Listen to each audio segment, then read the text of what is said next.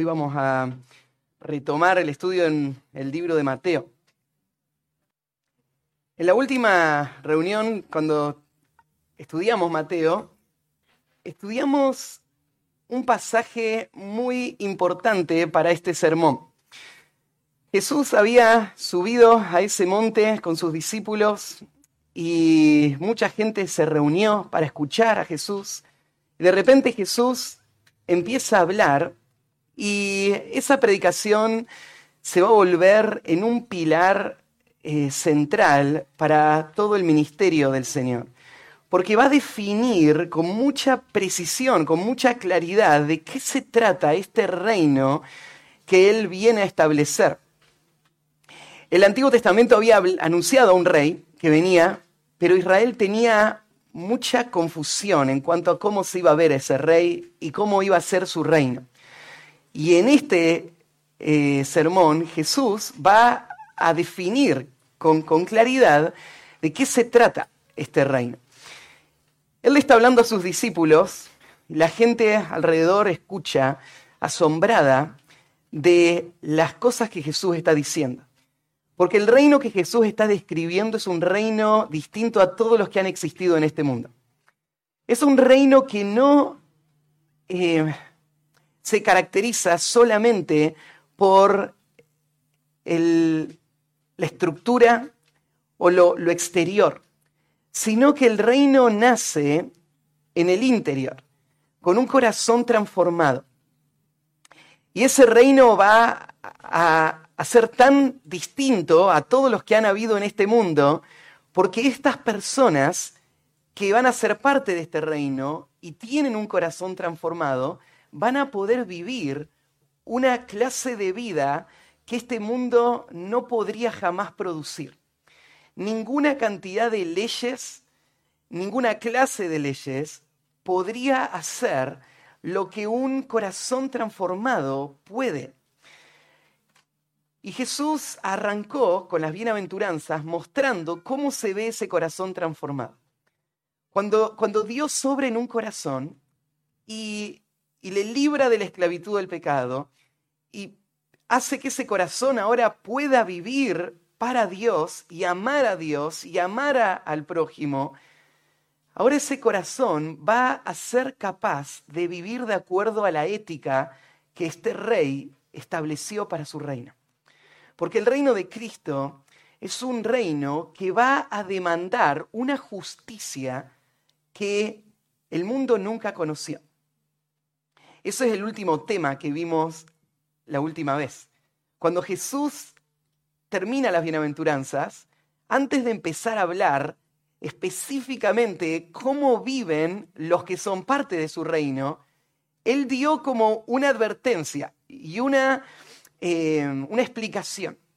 Él dijo, miren, lo que yo les voy a decir no es algo que anula todo lo que ustedes ya sabían de lo que es el carácter de Dios. Porque yo no vine para anular. ¿A qué vino Jesús? Él usa la palabra, él vino a cumplir la ley. Por cumplir, veíamos la última vez, Jesús lo que está diciendo es que la ley está, pero la nación no puede vivir de acuerdo a esa ley. Jesús va a ser el modelo de lo que implica vivir la ley que Dios estableció. Pero cumplir es más que solo eso. Jesús le va a mostrar que la ley, tal como ellos la entienden, no es la expresión completa de todo lo que Dios está diciendo a través de esos mandamientos. Jesús vino a cumplir la ley, significa que Él va a elevar la ley hasta su punto máximo, para que Israel entienda todo lo que implica vivir de acuerdo a la voluntad de Dios. Entonces Jesús no vino a anular, Él vino a cumplir, pero terminó Jesús esas palabras con algo muy sorprendente. ¿Se acuerdan lo que les dijo? Les dijo, les digo esto, de verdad les digo, que si la justicia que ustedes tienen no es más grande, no va más allá que la que los fariseos tienen, no van a poder estar en el reino. no van a ver el reino, no van a entrar al reino. Jesús le estaba poniendo el ejemplo de estos hombres que para esa época eran el referente más grande que ellos tenían de lo que era un hombre de Dios. Los fariseos y los escribas eran los que modelaban la ley en la mente de la gente en su máxima expresión. Y Jesús le dice, el reino que yo voy a establecer demanda una vida de santidad y una vida de obediencia a Dios que va mucho más allá que lo que cualquier fariseo podría hacer. Entonces, si vos querés disfrutar y ser parte del pueblo de Dios, tenés que entender a lo que Dios te ha llamado. Él te ha llamado no a mirar a los fariseos y decir, uh, ellos son legalistas y eso significa que se esfuerzan demasiado por la santidad, sino que vos fuiste llamado a mirar a los fariseos y decir, ellos son legalistas, significan que ellos están buscando la santidad por el camino equivocado. Pero yo como hijo de Dios voy a esforzarme y a vivir una vida mucho más santa que la que cualquier fariseo jamás pudo vivir. Eso es lo que Jesús dijo al final. Y así es como llegamos al pasaje de hoy. El pasaje que vamos a estudiar hoy es el primero en una serie de seis temas que Jesús va a tratar, en donde Él nos va a dar un ejemplo práctico de qué significa que la justicia que Dios quiere para su pueblo va mucho más allá que la de los fariseos. Porque me imagino que después de haber dicho esas palabras, la gente quedó sorprendida y esperando una explicación. ¿Cómo vamos a vivir más justo que los fariseos? Y lo que vamos a leer ahora son las explicaciones de Jesús. Él va a usar seis ejemplos. Él va a hablar del asesinato, del adulterio, del divorcio, del juramento, de la revancha y del amor al prójimo. Y en cada uno de estos ejemplos, Jesús va a mostrar de una manera muy clara a qué se refiere la justicia que Él va a establecer y cómo va a vivir una persona que es parte de su reino. En resumen, lo que vamos a ver en estos seis ejemplos es que Jesús va a demostrar que los fariseos buscaban una justicia que era solamente aparente, solamente externa. Y Jesús va a establecer una justicia interna que se refleja también externamente. Por eso la justicia de Jesús va mucho más allá. Porque no se trata solamente de evitar ese pecado que se va a señalar acá, como el asesinato, el adulterio, el divorcio, el juramento. No se trata solamente de evitar esos pecados. La justicia que Dios demanda es una justicia que tiene que ver con el corazón, con los pensamientos, con las intenciones, con lo secreto y con lo externo. Por eso es mayor. Claro, es verdad, Dios espera que no maten, pero mucho más que eso. Y ahí es donde Jesús va a mostrar hasta qué punto llega la justicia que Él está demandando de nuestras vidas. Nosotros estamos acá hoy y hay dos formas en las que lo vamos a pensar. Creo que este pasaje va a sacar a luz si hay en nuestro corazón esta falsa seguridad que los fariseos tenían de ser buenos y piadosos y ser buenos religiosos. Y este pasaje nos va a mostrar, no lo sos. Tu pecado es profundo y solo la misericordia de Dios te puede rescatar de ese lugar. Lo segundo que este pasaje nos va a mostrar es que si somos parte del pueblo de Dios, entonces no tenemos otra opción más que vivir la justicia que Dios demanda de su pueblo. Y vamos a poner a prueba nuestra vida y nuestro comportamiento para saber si nuestra vida diaria está mostrando esta clase de justicia. En estas ilustraciones, Jesús va a usar una fórmula que se va a repetir cada vez. Jesús va a decir, oíste que fue dicho, pero yo les digo. Ahora, quiero explicarte esto porque no quiero que malinterpretes cómo Jesús está usando esta fórmula. acordate lo que estudiamos la última vez. Jesús no vino a abrogar la ley. Él no vino a decir, ustedes escucharon esto, pero olvídense, no, esto no va más, ahora viene algo nuevo. Jesús no vino a cambiar las leyes. Oíste que fue dicho, mas yo os digo, va a ser la forma de Jesús de demostrar que el pueblo de Israel no entendía toda la magnitud de la ley que tenían. Y Jesús, que vino a cumplir la ley, se lo va a mostrar. Jesús es el gran intérprete de la ley. Es el intérprete mesiánico, el, Mesías prometido que viene a hablar en nombre de Dios y dejarle entender al pueblo de Dios lo que Dios está diciendo con su palabra. Entonces vos no tenés que tomar a Jesús desacreditando a Moisés y poniendo una nueva ley, porque Él no lo está haciendo. Lo que Él está haciendo es mostrando hasta qué grado llega lo que ellos ya habían entendido en cuanto a la ley. Como les decía, lo que Jesús va a hacer es enfocarse en la actitud interna que está atrás de la acción externa. La ley habla de los pecados externos, pero a donde apunta es al corazón y cómo el pecado interno produce el pecado externo. El primero que vamos a estudiar hoy tiene que ver con el asesinato. Y ahora vamos a leer el pasaje. Y en este pasaje lo que Jesús va a hacer es mostrar que en su reino sus discípulos no asesinan. Pero no solamente no asesinan, sino que sus discípulos no participan de ese pecado interno que vamos a estudiar hoy, que es el, el odio o el enojo que produce el asesinato. Su pueblo es una comunidad en donde la reconciliación es el patrón. El pueblo de Dios es un pueblo donde el pecado todavía está. Pero ellos, en vez de entregarse al enojo, ellos van a luchar con el pecado de su corazón para vivir una vida de reconciliación constante y entonces reflejar así a Cristo y sus propósitos.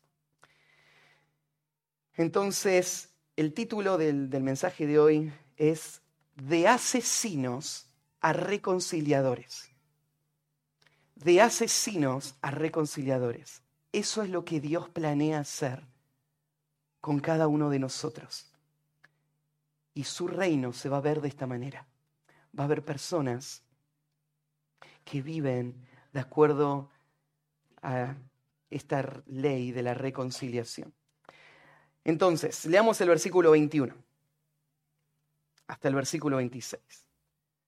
Jesús dice así, oísteis que fue dicho a los antiguos, no matarás. Y cualquiera que matare será culpable de juicio. Pero yo os digo que cualquiera que se enoje contra su hermano será culpable de juicio. Y cualquiera que diga necio a su hermano será culpable ante el concilio. Y cualquiera que le diga fatuo quedará expuesto al infierno de fuego. Por tanto, si traes tu ofrenda al altar y allí te acuerdas de que tu hermano tiene algo contra ti, deja allí tu ofrenda, delante del altar, y anda, reconcíliate primero con tu hermano, y entonces ven y presenta tu ofrenda. Ponte de acuerdo con tu adversario pronto, entre tanto que estás con él en el camino no sea que el adversario te entregue al juez y el juez al alguacil y seas echado en la cárcel. De cierto te digo que no saldrás de allí hasta que pagues el último cuadrante. Entonces, asesinos a reconciliadores. Arranca Jesús con esta frase que se va a repetir una y otra vez en estas seis ilustraciones. Oíste que fue dicho a los antiguos. Vas a notar que Jesús cuando le habla a las multitudes usa esta expresión, oísteis. Pero cuando le habla a los fariseos y a los escribas, usa esta expresión, ¿no habéis leído? La razón tiene una explicación cultural. Hoy nosotros vivimos en una sociedad muy alfabetizada. O sea, la gran mayoría de las personas saben leer y escribir. No era así en el mundo antiguo. En el mundo antiguo un porcentaje muy chiquito de personas sabían leer. Y de las personas que sabían leer, tener una copia de las escrituras era algo totalmente inaccesible, muy poco común. Entonces, ¿dónde estaban las copias? Bueno, estaban en la sinagoga. Y los fariseos y los escribas eran los guardianes de la escritura. Ellos eran los que la podían leer, estudiar, interpretar, y ellos eran los que le enseñaban al pueblo lo que tenían que hacer de acuerdo a las escrituras.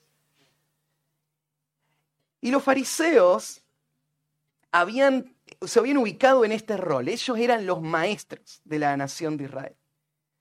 Y Jesús le está hablando a sus discípulos diciendo, ustedes escucharon, escucharon que fue dicho a los antiguos. Esta expresión, los antiguos, Jesús está hablando de que hay una tradición ininterrumpida de mucho tiempo que ha interpretado estos pasajes de esta manera han dicho que la ley afirma no maten.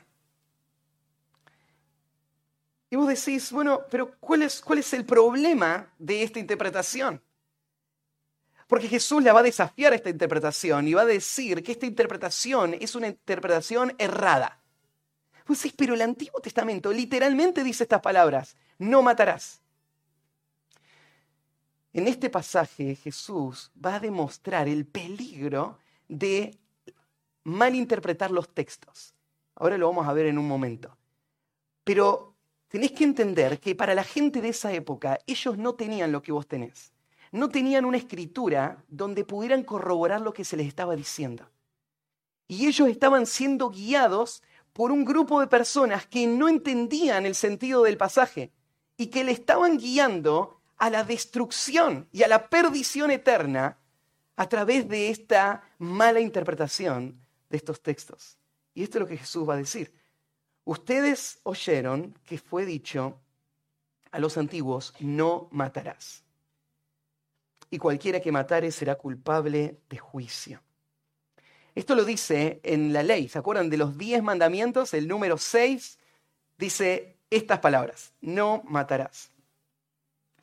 Mateo en realidad, para los estudiantes del texto bíblico, no usa en este verbo el modo imperativo. No dice no matarás como una orden, sino que usa el modo indicativo en el tiempo futuro. O sea, no matarás en el, en el sentido de tú no matarás. O sea, no vas a matar. Vos no vas a matar. Le está dando un, un hecho futuro, que es algo extraño porque sabemos que es una orden este mandato. Pero eh, Mateo, siendo judío, está representando en el texto griego la forma en la que el judío lo decía y cómo estaba en el texto hebreo, que es, es esta forma indicativa que implica un imperativo. Esta es la orden, no matarás. Este mandato en español suena un poco distorsionado porque el texto no dice no matarás. Más bien, lo que está diciendo el mandamiento es no asesinarás, que es distinto. Es distinto porque hay formas legítimas de matar que Dios no prohíbe. Las formas legítimas son, por ejemplo, el pueblo de Israel tenía que castigar con la pena capital a los que a los infractores de ciertos pecados. ¿Se acuerdan que, que había ciertas leyes que si las rompían, los tenían que llevar a la plaza, al centro del campamento y apedrear a esta persona? Entonces, no matarás no estaba prohibiendo a Israel de ejecutar a, estas, a estos culpables. Por ejemplo, Dios le dijo a Israel que tenía que entrar a Canaán y matar a todos los cananeos, hombres, mujeres, niños, y tomar su tierra. ¿Y cómo es que no podían matar y tenían que ir y matar a toda esa gente? Es que el mandamiento no dice no matarás. El mandamiento dice no asesinarás, lo cual se refiere a una a matar de forma ilegítima. Bíblicamente tenemos, por ejemplo, también en Romanos, eh, Pablo que indica que Dios le dio al gobierno el poder de matar. Y el gobierno tiene la autoridad delegada por Dios de usar no solo la fuerza, sino la expresión máxima de la fuerza, que es matar al infractor para poder mantener el orden. Y el gobierno lo administra dándole ese poder, por ejemplo, a los policías, que tienen las armas y que matan de acuerdo a esta autoridad que Dios les dio para hacerlo, con el propósito de castigar al malo y proteger al bueno. Mantener el orden social. Entonces, no, es, no es malo matar, es malo asesinar. En este sentido, es que estás dando este mandato. Entonces, el mandato es no asesinarán. Pero asesinar tiene un rango amplio de significado, ¿no es cierto? Asesinar puede tener que ver con la intención premeditada de ir con alguien que odio y quitarle la vida. Eso puede ser asesinato, pero hay más formas de asesinato, ¿no? Está, por ejemplo, el suicidio. El suicidio es quitar la vida ilegítimamente a una persona, que soy yo, pero yo no tengo ese poder. Esto es una, es una violación directa a este mandato. Es un pecado muy serio. Es asesinato. Este mandato también incluye el aborto, por ejemplo, en donde hay una vida desde el momento de la concepción. Interrumpir el proceso del desarrollo de esa vida en cualquier punto, aunque sea el día después, a través de una pastilla, o un día antes del nacimiento, es asesinato.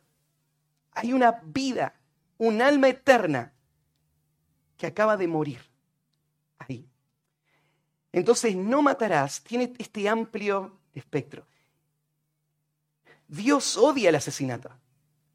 En, en, Génesis capítulo 9, después del diluvio, cuando Dios le dice a Noé que no debían matar y que si alguien mataba, su sangre iba a ser derramada, Dios dice ahí por qué es tan importante no matar. Y dice porque el hombre es hecho a imagen de Dios. Matar a una persona que lleva la imagen de Dios es una afrenta directa al Creador. La vida humana tiene valor porque fuimos hechos a imagen de Dios. Y no es lo mismo matar a un pollo que matar a una persona. Y no lo es, no porque seamos más evolucionados que los pollos, sino porque Dios nos creó a su imagen. Y esto tiene una consecuencia sumamente grave y seria. Entonces, este es el mandato. Claramente el Antiguo Testamento lo dice y viene con una advertencia el mandato. Cualquiera que matare será culpable de juicio. En Éxodo 20 están los diez mandamientos. En Éxodo 21, 12 dice, el que hiere a alguno haciéndole así morir, él morirá. Esta es la ley. Si alguien mata, debe morir. Esta es la ley que Dios estableció. Entonces uno dice, bueno, pero ¿qué tiene de malo la interpretación de los fariseos? Ellos enseñaron bien la palabra de Dios, ¿no? Te, voy a enseñar un principio. La mala interpretación puede tener tres formas. En las tres formas es destructiva. La primera forma de malinterpretar es decir algo totalmente distinto a lo que Dios dice. Eso es una forma muy clara de malinterpretación. La Biblia dice A y el predicador dice B. cosa totalmente distinta, malinterpretación. Pero esa no es la única forma de malinterpretar. Mala interpretación es también cuando yo voy más allá de lo que la Biblia dice. La Biblia dice A y yo digo A, B y C. O sea, yo digo lo que dice la Biblia, pero sumo a lo que dice la Biblia cosas que no vienen de Dios y le doy este sello de autoridad como si fuesen a ser de Dios, pero en realidad son mis palabras. Eso es una desvirtuación de la verdad, es, es un error, un error destructivo. Y acá está el tercer error. la tercera mala interpretación es decir menos de lo que la Biblia dice. O sea, la Biblia dice A, B y C, y yo digo A. Lo que estoy haciendo es malinterpretar la Biblia y eso va a traer grandes consecuencias. Esto es lo que hacían los fariseos. Los fariseos, cuando tenían, leían este mandamiento y decían no matarás, ellos se quedaban cortos. Porque ellos decían, bueno, esto significa que no hay que físicamente quitarle la vida a otra persona de una forma ilegítima. Ellos se enfocaban solamente en la parte externa. Al mirar solamente la parte externa, ellos se sentían muy seguros de su virtud y su propia vida espiritual, porque ellos pensaban, bueno, Dios dice, no matarás. Yo no mato, por lo tanto, Dios está contento con mi vida. Y ellos se evaluaban a ellos mismos en base a una interpretación de la ley defectuosa. Ellos se creían justos.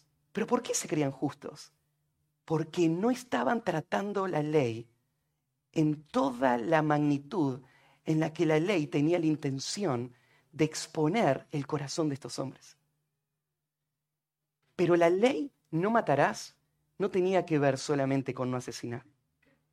Tenía que ver con todo el proceso que lleva al asesinato, que nace en el corazón con pensamientos de enojo, y Jesús va a demostrar que ese enojo es tan grave como el asesinato físico. Y como es tan grave, lo mismo que merecen los que asesinan físicamente, lo mismo merecen los que se enojan en el secreto de su corazón. Es lo mismo para Dios. Y acá es donde les va a sacudir a ellos, ¿no? Porque cuando Jesús demuestre esto, ya nadie va a poder decir, yo no soy un asesino. Y espero que después de la explicación de Jesús, vos te des cuenta que este título que pusimos al mensaje se aplica a vos. De asesino a reconciliador. Porque vos también sos asesino. Vamos a verlo. Versículo 22, Jesús va a decir, pero yo os digo. Acordate, Jesús no está abrogando la ley, Jesús está cumpliendo la ley. Él está mostrando lo que nadie vio en la ley. Él está interpretando correctamente la ley. A la vez, este yo os digo usa un pronombre enfático. O sea, se agrega el pronombre para que se pueda reconocer este énfasis donde Jesús está diciendo, pero yo, yo mismo, les estoy diciendo esto. En esta forma, lo que Jesús está demostrando es su autoridad para interpretar la ley. Él es el intérprete último, el intérprete supremo de la ley. Lo que significa la ley es lo que Jesús está diciendo acá. Y Jesús está imponiendo el mismo como el que va a corregir todas las falsas interpretaciones que han tenido los judíos por siglos y va a imponer la verdad de lo que significa el texto bíblico. Lo que acabo de decir sería muy irritante para un judío que me esté escuchando. Pero es la verdad. Jesús y no la tradición es la que determina lo que significa el texto. Y Jesús, como un excelente intérprete, va a demostrar, entender qué es lo que significa este mandato, no matarás. Yo digo que cualquiera que se enoje contra su hermano será culpable de juicio. Jesús va a hablar del enojo. Eh, eh, eh, acá el sentido no se tiene que ver con la irritación, con el enojo, no con las acciones, sino con lo que pasa adentro, secretamente, internamente, que después produce las acciones, ¿no? Que va a producir las palabras que voy a decir, las acciones que voy a hacer. Pero el sentimiento, o lo que pasa en el corazón es el enojo. Y Jesús va a decir algo absoluto, cualquiera que se enoje. Ese cualquiera es universal abarca a cualquier persona en cualquier momento con cualquier característica. Todos y cada uno de los que se enojen tienen la misma pena que los asesinos. Cualquiera que se enoje. Ahora me decís, Matías, pero bíblicamente hay un enojo santo, que no es pecado, Dios se enoja. Sí, es verdad. ¿Por qué Jesús acá no habla del enojo santo? Porque Jesús sabe que cuando nos enojamos, por regla general, esto es enojo pecaminoso. Y Él no está lidiando con ese aspecto de el enojo. Él está explicando la realidad permanente del corazón caído. Cada vez que una persona se enoja, esto es sinónimo asesinato. Al menos así delante de Dios es. ¿Por qué Jesús tomaría el enojo como asesinato? Bueno, es que el asesinato es el resultado del enojo.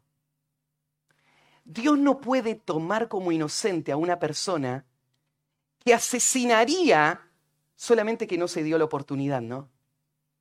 O sea, fue con el arma, le apuntó, disparó, pero no salió la bala. Así que lo agarran y le dicen, Ah, bueno, como no la mataste a la, vicepresidenta, entonces no pasó nada. Tranquilo, ojo con la próxima. No, porque antes de, de intentar asesinar, hubo todo un circuito, ¿no? Que llevó hasta ese momento. Pensalo en esto, delante de Dios, elevado a la máxima expresión. Dios ve todos los pensamientos, intenciones, todo lo que lleva al asesinato. Y Dios va a tomar como asesina a la persona que es culpable de cualquiera de estos pasos que llevarían hasta el asesinato. Vos decís, no, yo nunca asesinaría. Si vos tenés enojo, lo harías, dadas las condiciones oportunas. Y por eso Jesús te hace culpable, si tenés enojo, de asesinar. Esto lo dice también ahí en Primera de Juan, capítulo 3, versículo 15. Dice, todo aquel que aborrece a su hermano es homicida. Y sabéis que ningún homicida tiene vida eterna permanente en él. Primera de Juan 3.15. Todo el que aborrece a su hermano es homicida. Cuando vos lees el capítulo 3 y especialmente esa sección, te das cuenta que Juan no está usando la palabra aborrecer como un odio eh, tenaz, ¿no es cierto? y desquiciado. Aborrecer es lo opuesto a amar. Si yo no amo, aborrezco. Hay solamente dos estados. Un estado sería, yo me entrego completamente por el bien de esa persona porque le amo. Y el otro estado es odio. Aunque sea en las formas más sutiles, aunque sea en la forma de no quiero juntarme con esa persona, no quiero verla, no quiero escucharla, sea cual sea la expresión, eso es odio. ¿Sí? Y el odio como patrón es la evidencia de una persona que está bajo el juicio de Dios, una persona que va a ir al infierno. Nadie que aborrece a su hermano tiene vida eterna, dice. Volviendo a Jesús entonces, yo os digo que cualquiera, cualquier persona que se enoja contra su hermano, y Jesús está usando acá la palabra hermano para hablar del pueblo de Dios y de las relaciones, pero la expresión claramente se extiende a todo el mundo, aunque está haciendo énfasis sobre el hermano, será culpable de juicio. Cuando los fariseos hablaban de no matar, ellos explicaban, Dios dice que no tenemos que asesinar. Y si asesinamos, nos van a convocar a un tribunal donde nos van a juzgar por asesinos y nos van a apedrear. Y Jesús está diciendo, mira, el solo enojarme contra mi hermano sería suficiente razón para que se junte un tribunal, te evalúe y dicte la sentencia, la misma sentencia que a un asesino. Será culpable de juicio. Jesús no, termina ahí, porque alguien podría decir, no, yo no, no, no me enojo contra las personas tampoco. Mira, cualquiera que le diga necio a su hermano, fíjate, el enojo ahora salió hacia afuera a través de una palabra, una palabra hiriente, una palabra despectiva, una palabra que evidencia el orgullo de mi corazón, que me hace pensar a mí como superior a él, y entonces voy a decir palabras que lo agredan, que lo humillen. La palabra que usa primero, la palabra em, necio, sería la palabra torpe o hueco. Y vuelve a repetir al hermano, se lo está haciendo. Y él va a ser culpable ante el concilio. La palabra concilio acá es la palabra sunedrío. El sanedrín, escuchan ahí la palabra, ¿no? Van a ser culpables delante del sanedrín. ¿Qué era el sanedrín? Bueno, el sanedrín era un grupo formal de hombres que lideraban la nación de Israel. Eran 70 hombres. Entonces, mira, dice, si vos te enojás, un tribunal, eh, el conjunto de un grupo de hombres de la ciudad te evaluarían y te encontrarían culpable de asesinato. Si vos le decís necio, entonces, fíjate cómo escala. Ahora un tribunal nacional, regional, que te tome, te va a encontrar culpable de ese mismo delito. Y cualquiera que le diga fatuo, ahí la palabra sería tonto, insensato, es, es una palabra que se usa en el sentido de insulto. O sea, podríamos pensar en idiota, cabeza hueca, ¿no es cierto? Cualquier palabra que se usaría de forma despectiva para humillar a esta persona, cualquiera que se lo diga a otro, fíjate lo que dice, quedará expuesto. Y ahí la palabra quedará expuesto se repite la misma que anterior, no sé por qué el traductor cambió el significado, pero es será culpable, es la misma palabra, y merecedor de el infierno de fuego. ¿Te das cuenta qué cortos se quedaban los fariseos? Los fariseos cuando enseñaban se sentían que ellos eran buenos, piadosos. ¿Por qué? Pensaban, no asesine a nadie. Y le decían, miren, no asesinen porque si asesinan, en, un tribunal los van a encontrar culpables y los van a matar. Pero no entendían nada.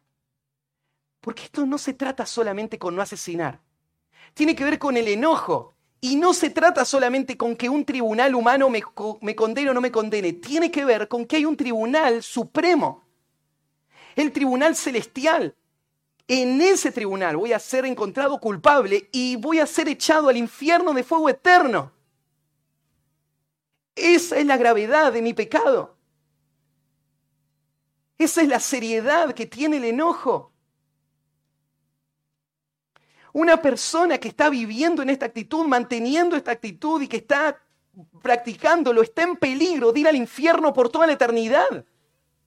Eso es lo que está diciendo Jesús. Es culpable. Muchas veces Mateo va hablar acerca del infierno como algo de lo cual deberíamos temblar. Ahí en Mateo 5, lo vamos a estudiar en, tres semanas, 5, 29 al 30, él dice, si tu ojo derecho te da ocasión de caer, sácalo y échalo de ti, pues mejor te es que se pierda uno de tus miembros y no que todo tu cuerpo sea echado al infierno. O sea, hagan lo que hagas, escapad de ese lugar. Cuando, Jesús está usando esta expresión, va a quedar expuesto al infierno de fuego. Lo que quiere hacer es aterrorizarte de lo grave que es el pecado del enojo. Él quiere que tiembles, porque es algo aterrador. No es algo ficticio, es algo real, que va a durar por toda la eternidad. Y Jesús le advierte. Entonces, Esto es lo que está diciendo Jesús. Ustedes están tranquilos porque creen que no mataron a nadie y están bien. Si hay enojo en tu corazón, si hay amargura, si de alguna forma hay una actitud despectiva, si de alguna forma no hay un amor incondicional de entrega a un hermano y hay ese distanciamiento, si de alguna manera vos estás usando palabras destructivas que expresan ese enojo de tu corazón, esto es algo sumamente grave. Tan grave que la gente va al infierno por esta razón. Ahora viene la otra parte. Gracias a Dios Jesús no terminó ahí. Porque Jesús no solamente va a redefinir el significado de la ley, sino que ahora los va a equipar para poder vivir en el reino de acuerdo a esta justicia. Una justicia que demanda que ninguno de sus hijos tenga enojo en sus corazones. ¿Sí? Ninguno de nosotros que profesamos a Cristo puede tener enojo en el corazón. ¿Cómo lo vamos a hacer? Y acá Jesús va a usar dos ilustraciones. La primera ilustración se va a enfocar en la prioridad de la reconciliación. Y la segunda ilustración se va a enfocar en la urgencia de la reconciliación. Lo que, lo que va a responder el pueblo de Dios frente a esta realidad del enojo con el que todos tenemos que lidiar porque estamos en un mundo caído, el pueblo de Dios va a vivir una justicia mayor porque va a vivir en reconciliación constante. No porque nunca se va a enojar, sino porque va a reconciliarse constantemente. Y esta reconciliación se va a llevar a cabo en base a estos dos conceptos la prioridad de la reconciliación y la urgencia. Veamos la prioridad. Por tanto, Jesús va a dar acá entonces es el antídoto al enojo. La solución a este enemigo que nos va a mandar al infierno. ¿Cuál es la solución? Dos ilustraciones. Primera ilustración es la ilustración de un hombre que va a adorar a Dios. Y en esa ilustración Jesús va a mostrar que restaurar mi relación con mi hermano es prioritario por sobre cualquier muestra de servicio o adoración a Dios. ¿Sí? Mira cómo lo dice. Por tanto, si tú traes tu ofrenda al altar. Este es un cuadro muy precioso, ¿no? Es la de un alguien del pueblo de Dios que decide, ya sea en obediencia a Dios o por gratitud de su corazón, hacer el viaje hasta Jerusalén y llevar a ese altar una muestra de gratitud a Dios, de alabanza a Dios, de adoración a Dios. Los, discípulos, por ejemplo, acá Jesús, ¿en, dónde está enseñando? Estaba enseñando en el norte de Israel, en la zona de Galilea. Cuando ellos querían ir a ofrecer un sacrificio al altar, tenían que viajar 80 kilómetros a pie, con su animalito o con su ofrenda vegetal o líquida, pensando en llegar allá y encontrar el templo. Todavía no se había destruido el templo en ese momento. A las afueras del templo había una escalinata y un altar de bronce donde se hacían estos sacrificios y después se quemaban. Y él pensaba llegar ahí y que eso que él ofrecía se vuelva un aroma agradable a Dios. Él lo hacía con sinceridad, él quería honrar a Dios. Y Jesús está imaginando ese cuadro.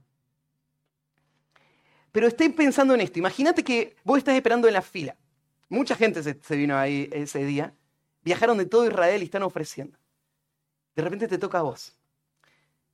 Y venís y estás al frente del altar y en ese momento se cruza un pensamiento en tu mente. Allí, en ese mismo lugar, te acuerdas que tu hermano tiene algo contra ti.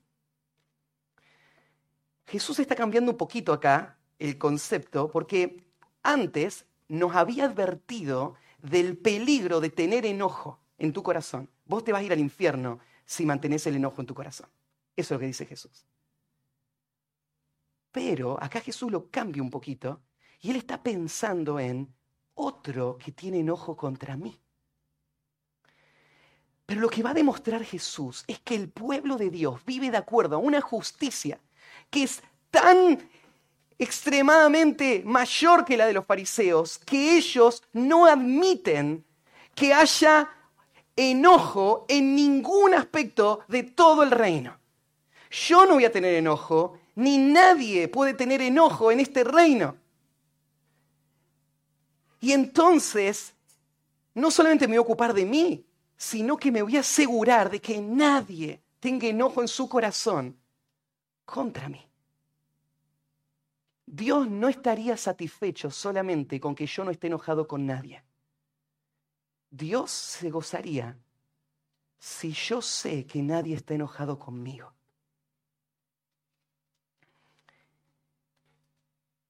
Ahora, ya me imagino tu argumento. ¿Qué puedo hacer si él está enojado conmigo? Yo no puedo cambiar su corazón, ¿no? Si está enojado conmigo, este es su problema. Jesús no cree que eso sea su problema. Cree que es tu responsabilidad. Y por lo tanto,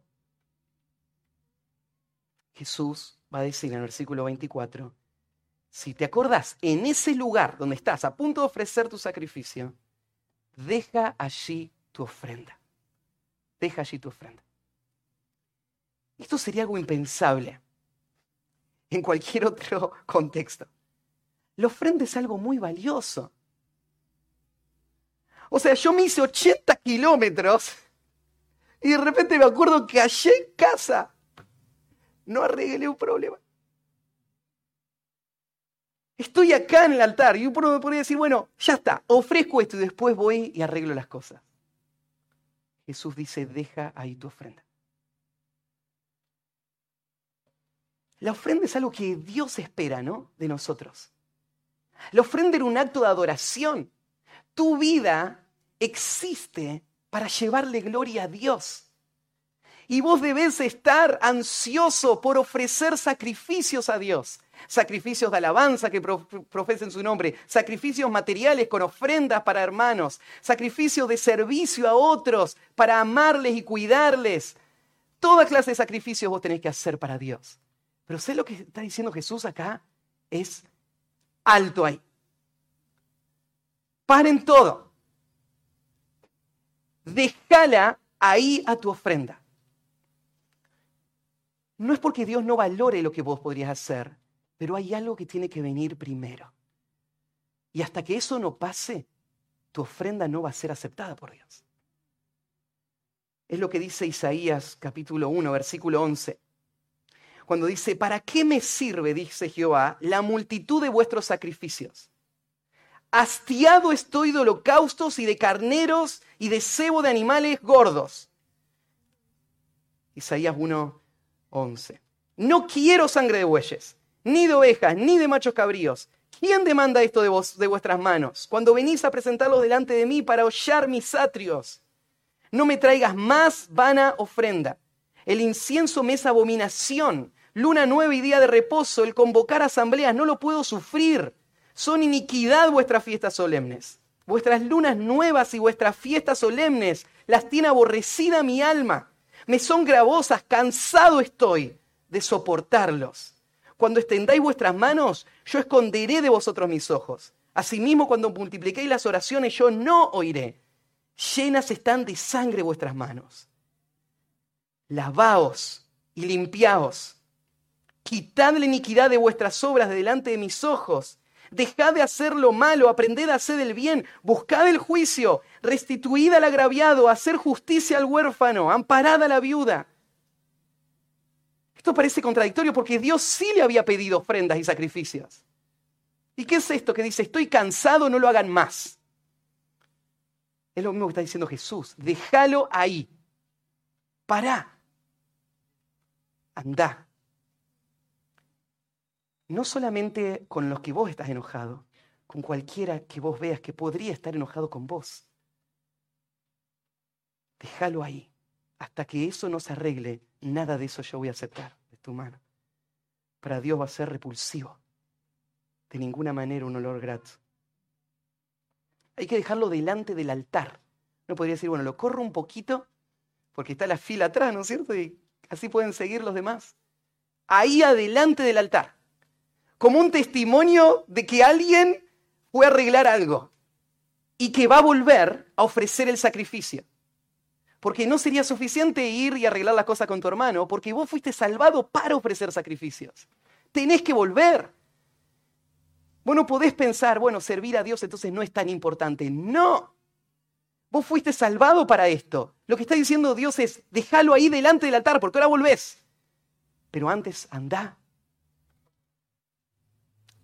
Y ahí viene el, imperativo, anda. Esto es una orden.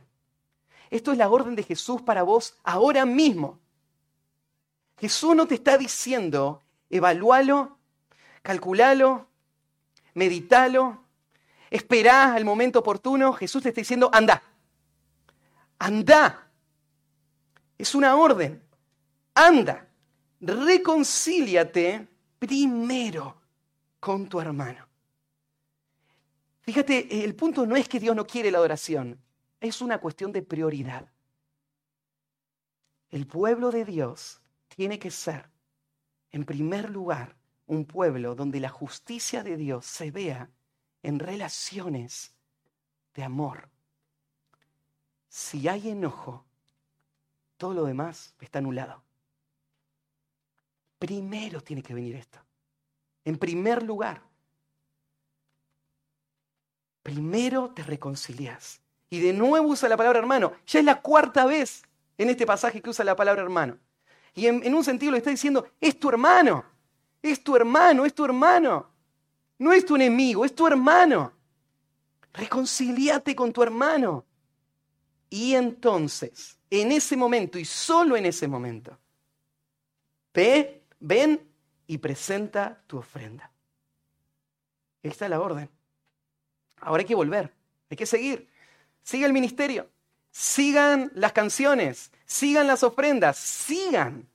Porque para eso fueron salvados. Pero entonces, después del primero, de nuevo la pregunta es, ¿qué hago si mi hermano no se quiere reconciliar? Bueno, Romanos 12, 18 dice, si es posible, en cuanto dependa de vosotros, estad en paz con todos los hombres. Romanos 12, 18. Está mostrando este pasaje que la reconciliación tiene dos partes. Pero lo que Dios espera es que vos hagas tu parte.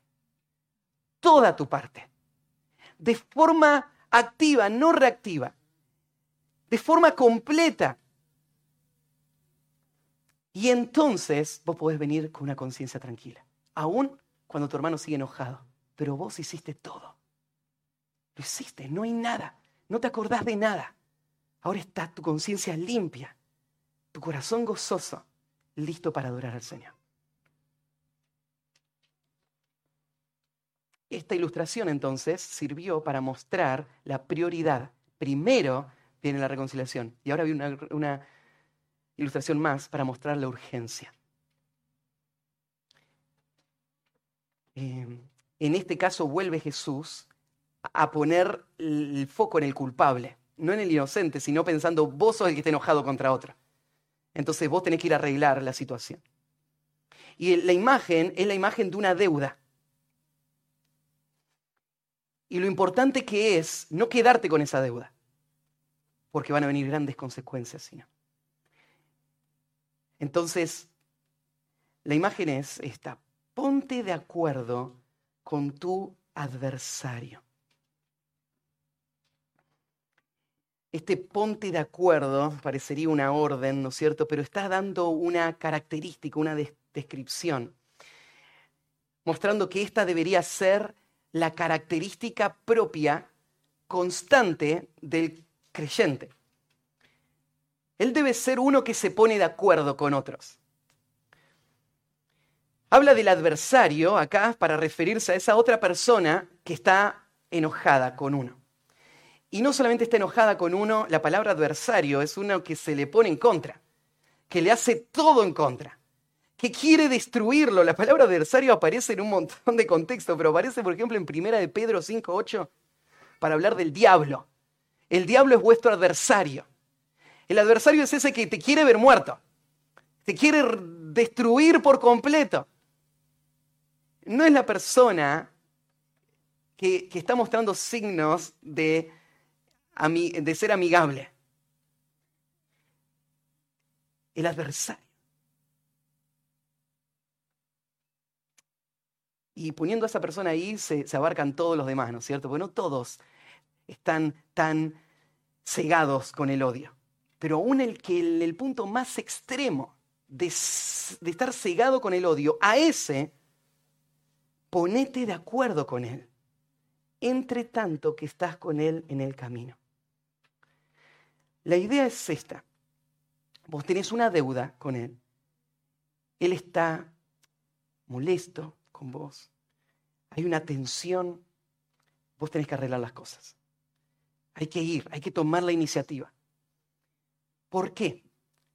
Porque hay un periodo corto de tiempo. Y la imagen es, estamos yendo de camino, pero cuando lleguemos, vamos a llegar a donde están los jueces. Y cuando llegue ese momento, va a ser irreversible. Se va a presentar el caso y ahí va a estar la sentencia y yo voy a ser encontrado culpable porque yo tengo enojo en mi corazón. Y voy a ser mandado al infierno. Entonces, tengo que apurarme. Mientras tanto, da la idea de que hay un tiempo limitado. Y la advertencia es, no sea que el adversario te entregue al juez. Hay un gran peligro. El, tu pecado te va a poner bajo la condena. El adversario te va a entregar al juez, el juez al alguacil. Acá la palabra alguacil es la palabra uperete, pero no tiene nada que ver con un remero que estaba en la última línea, porque esta palabra no tenía esta connotación en el tiempo bíblico. Acá por eso se traduce la palabra como un alguacil. ¿Qué es un alguacil? Bueno, es una persona que está sirviendo a las órdenes del el magistrado que tomó la decisión y ahora va a ser el encargado de ejecutarlo, ¿no? Es el siervo, es el esclavo que obedece las órdenes. Y va a ser entregado al alguacil y va a ser echado en la cárcel.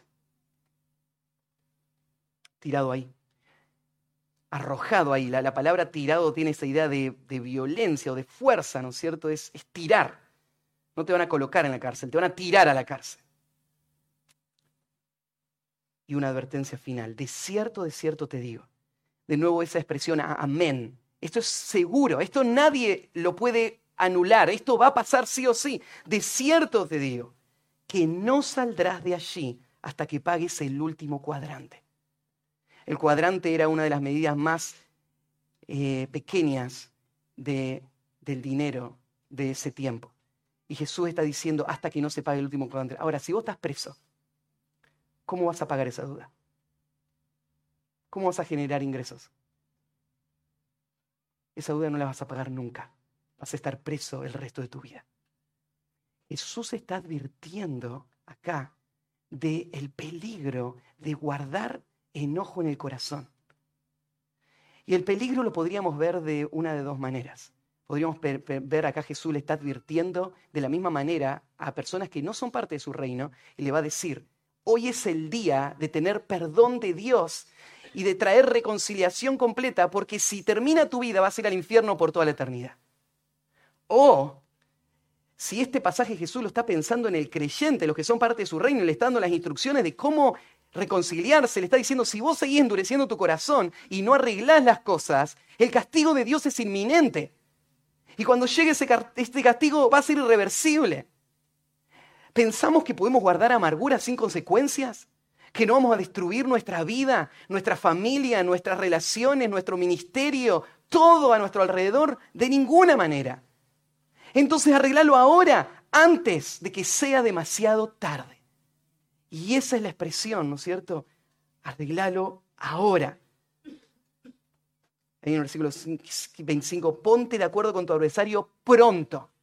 Pronto. No después. No cuando termine la reunión. No mañana cuando lo piense bien. Ahora tenés que hacerlo. Ahora, ya mismo. Porque de otra manera va a llegar el momento de no retorno. Ya hay que arreglarlo. No hay tiempo que perder. Pronto, hazlo ahora. Arrancamos mostrando cómo los fariseos se veían como la muestra máxima de justicia, porque no habían asesinado. Jesús tiró abajo toda esa imagen. Y ahora entendés mejor lo que significa, si vuestra justicia no fuera mayor que los fariseos, no vas a entrar en rey. Si vos sos solo un fariseo que no asesina a nadie, igual vas a ir al infierno. Porque no tiene que ver solo con eso. Tiene que ver con lo que pasa en tu corazón. Si hay enojo en el corazón, si hay indiferencia hacia el enojo de otros, no van a entrar en el reino. El pueblo de Dios es una comunidad en donde no hay, eh, perdón, donde hay reconciliación constante, porque han sido ellos mismos reconciliados con Dios. O sea, todos pecamos, todos ofendemos muchas veces, dice Santiago. La justicia que Dios vino, que Cristo vino a establecer, es una justicia que trae reconciliación en esto. Porque hemos entendido lo que fue haber sido reconciliados con Dios y ahora esa es nuestra práctica continua. Déjame cerrar con algunas cositas para pensar. Primero te quiero decir que nadie puede vivir de acuerdo a este estándar a menos que haya nacido de nuevo. O sea, Mateo 5:21 viene después de los primeros 20 versículos donde Jesús explicó cómo se ve el corazón de una persona salva. Porque sin Cristo somos esclavos del odio. Sin Cristo somos como Caín. Primera de Juan capítulo 3. Solo, o sea, ¿Por qué dice primera de, Juan capítulo 3, versículo 15, habló, ¿no es cierto?, de cómo odiar es asesinar. Y después pregunta, ¿por qué Caín mató a su hermano? Porque era del maligno. Esa es la explicación. Lo que él era le llevó a hacer lo que hizo. Lo que hay que cambiar es lo que somos. Tenemos que pasar del reino de las tinieblas al reino de la luz. Tenemos que pasar de ser esclavos del pecado a ser libres para amar a Dios y vivir para Él. Y esto solo puede pasar con el nuevo nacimiento. Solo cuando me veo completamente perdido, necesitado de la gracia, veo lo que Cristo hizo por mí y me abrazo a Él, Él es mi esperanza. Señor, librame de mi pecado. Yo no lo puedo hacer. Pero mientras sea un fariseo solamente mostrando una apariencia de santidad, nunca me voy a abrazar a la cruz. Y por eso la, primera aplicación es, si vos te estás viendo esclavo del enojo, del odio, de la amargura, del resentimiento, entonces venía Cristo. Él te va a librar. Te va a librar de la condena eterna y te va a ser capaz que vos puedas vivir esta vida. No una vida donde vos no vas a enojarte con otros y otros no se van a enojar con vos, sino una vida donde vos no lo vas a admitir y donde lo vas a poder vencer y donde va a haber reconciliación constante. Segundo lugar, el pueblo de Dios debe tratar con el enojo en sus corazones contra su hermano. Esto tiene que pasar, no hay opción. No es para algunos, no es para los maduros, es todos. Así es la justicia que Dios demanda. Ese enojo está relacionado con otros pecados. Porque yo me enojo contra mis hermanos porque me veo demasiado importante. Porque el orgullo controla mi corazón y me resiento de lo que Él podría haberme hecho a mí. Lo menosprecio, lo maltrato, porque hay orgullo en el corazón. Tengo que verme como Dios me ve. Tengo que verme a la, luz de la cruz y lo que Dios hizo por mí, para entonces poder reconciliarme y abandonar ese enojo al cual no tengo ningún derecho. En tercer lugar, el peligro del juicio por el enojo debe llevarme a actuar de forma inmediata. Corré a arreglarlo. Ni un minuto más. Pronto, ahora. Y quiero terminar con algo práctico. Te quiero desafiar a hacer una lista ahora mismo. ¿Tenés dónde anotar? Ahora mismo ahora mismo quiero que recorras los pasillos secretos de tu mente y busques ahí para ver si vas a recordar algo. Y quiero que te preguntes si hay personas con las que estás enojada. Enojada. Ponelo en esa lista.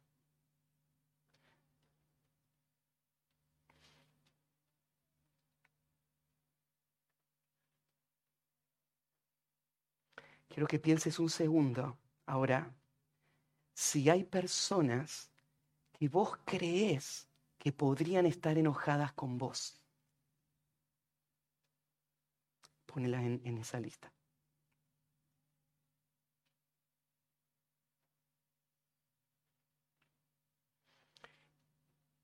Y acá viene el mandato del Señor no vengas la semana que viene si no hiciste todo lo que está en tu alcance para arreglar esa situación. Ya no se puede postergar. Es hoy. No lo esperes un día más. Hacelo hoy. Hacelo. Así se ve la justicia del reino de Cristo. Oramos. Padre, qué, horrible se ve nuestro corazón delante de tu santidad. Cuánto, Señor, nos confiamos en una justicia superficial y aparente que, distorsiona toda nuestra imagen de lo que debería ser nuestra vida espiritual. Señor, solo tu gracia nos puede rescatar de nuestro pecado. En nuestra conversión y nuevo nacimiento, pero también cada día de nuestra vida. A medida que tu Espíritu nos dé el poder para hacer lo que la carne jamás podría hacer. Te pido, Señor, que permitas que esta iglesia pueda reflejar la justicia del reino no siendo una iglesia perfecta, ofendiéndonos muchas veces porque estamos luchando con el pecado, pero no aceptando el enojo en nuestro corazón, sino lidiando con él. Te pido, Señor, que esta semana pueda marcar la vida de nuestra iglesia, en traer restauración y sanar relaciones y edificar nuestra vida para que podamos ser la luz que este mundo necesita. Te, ruego, Señor, que tú lo hagas para tu gloria. En nombre de Cristo Jesús. Amén.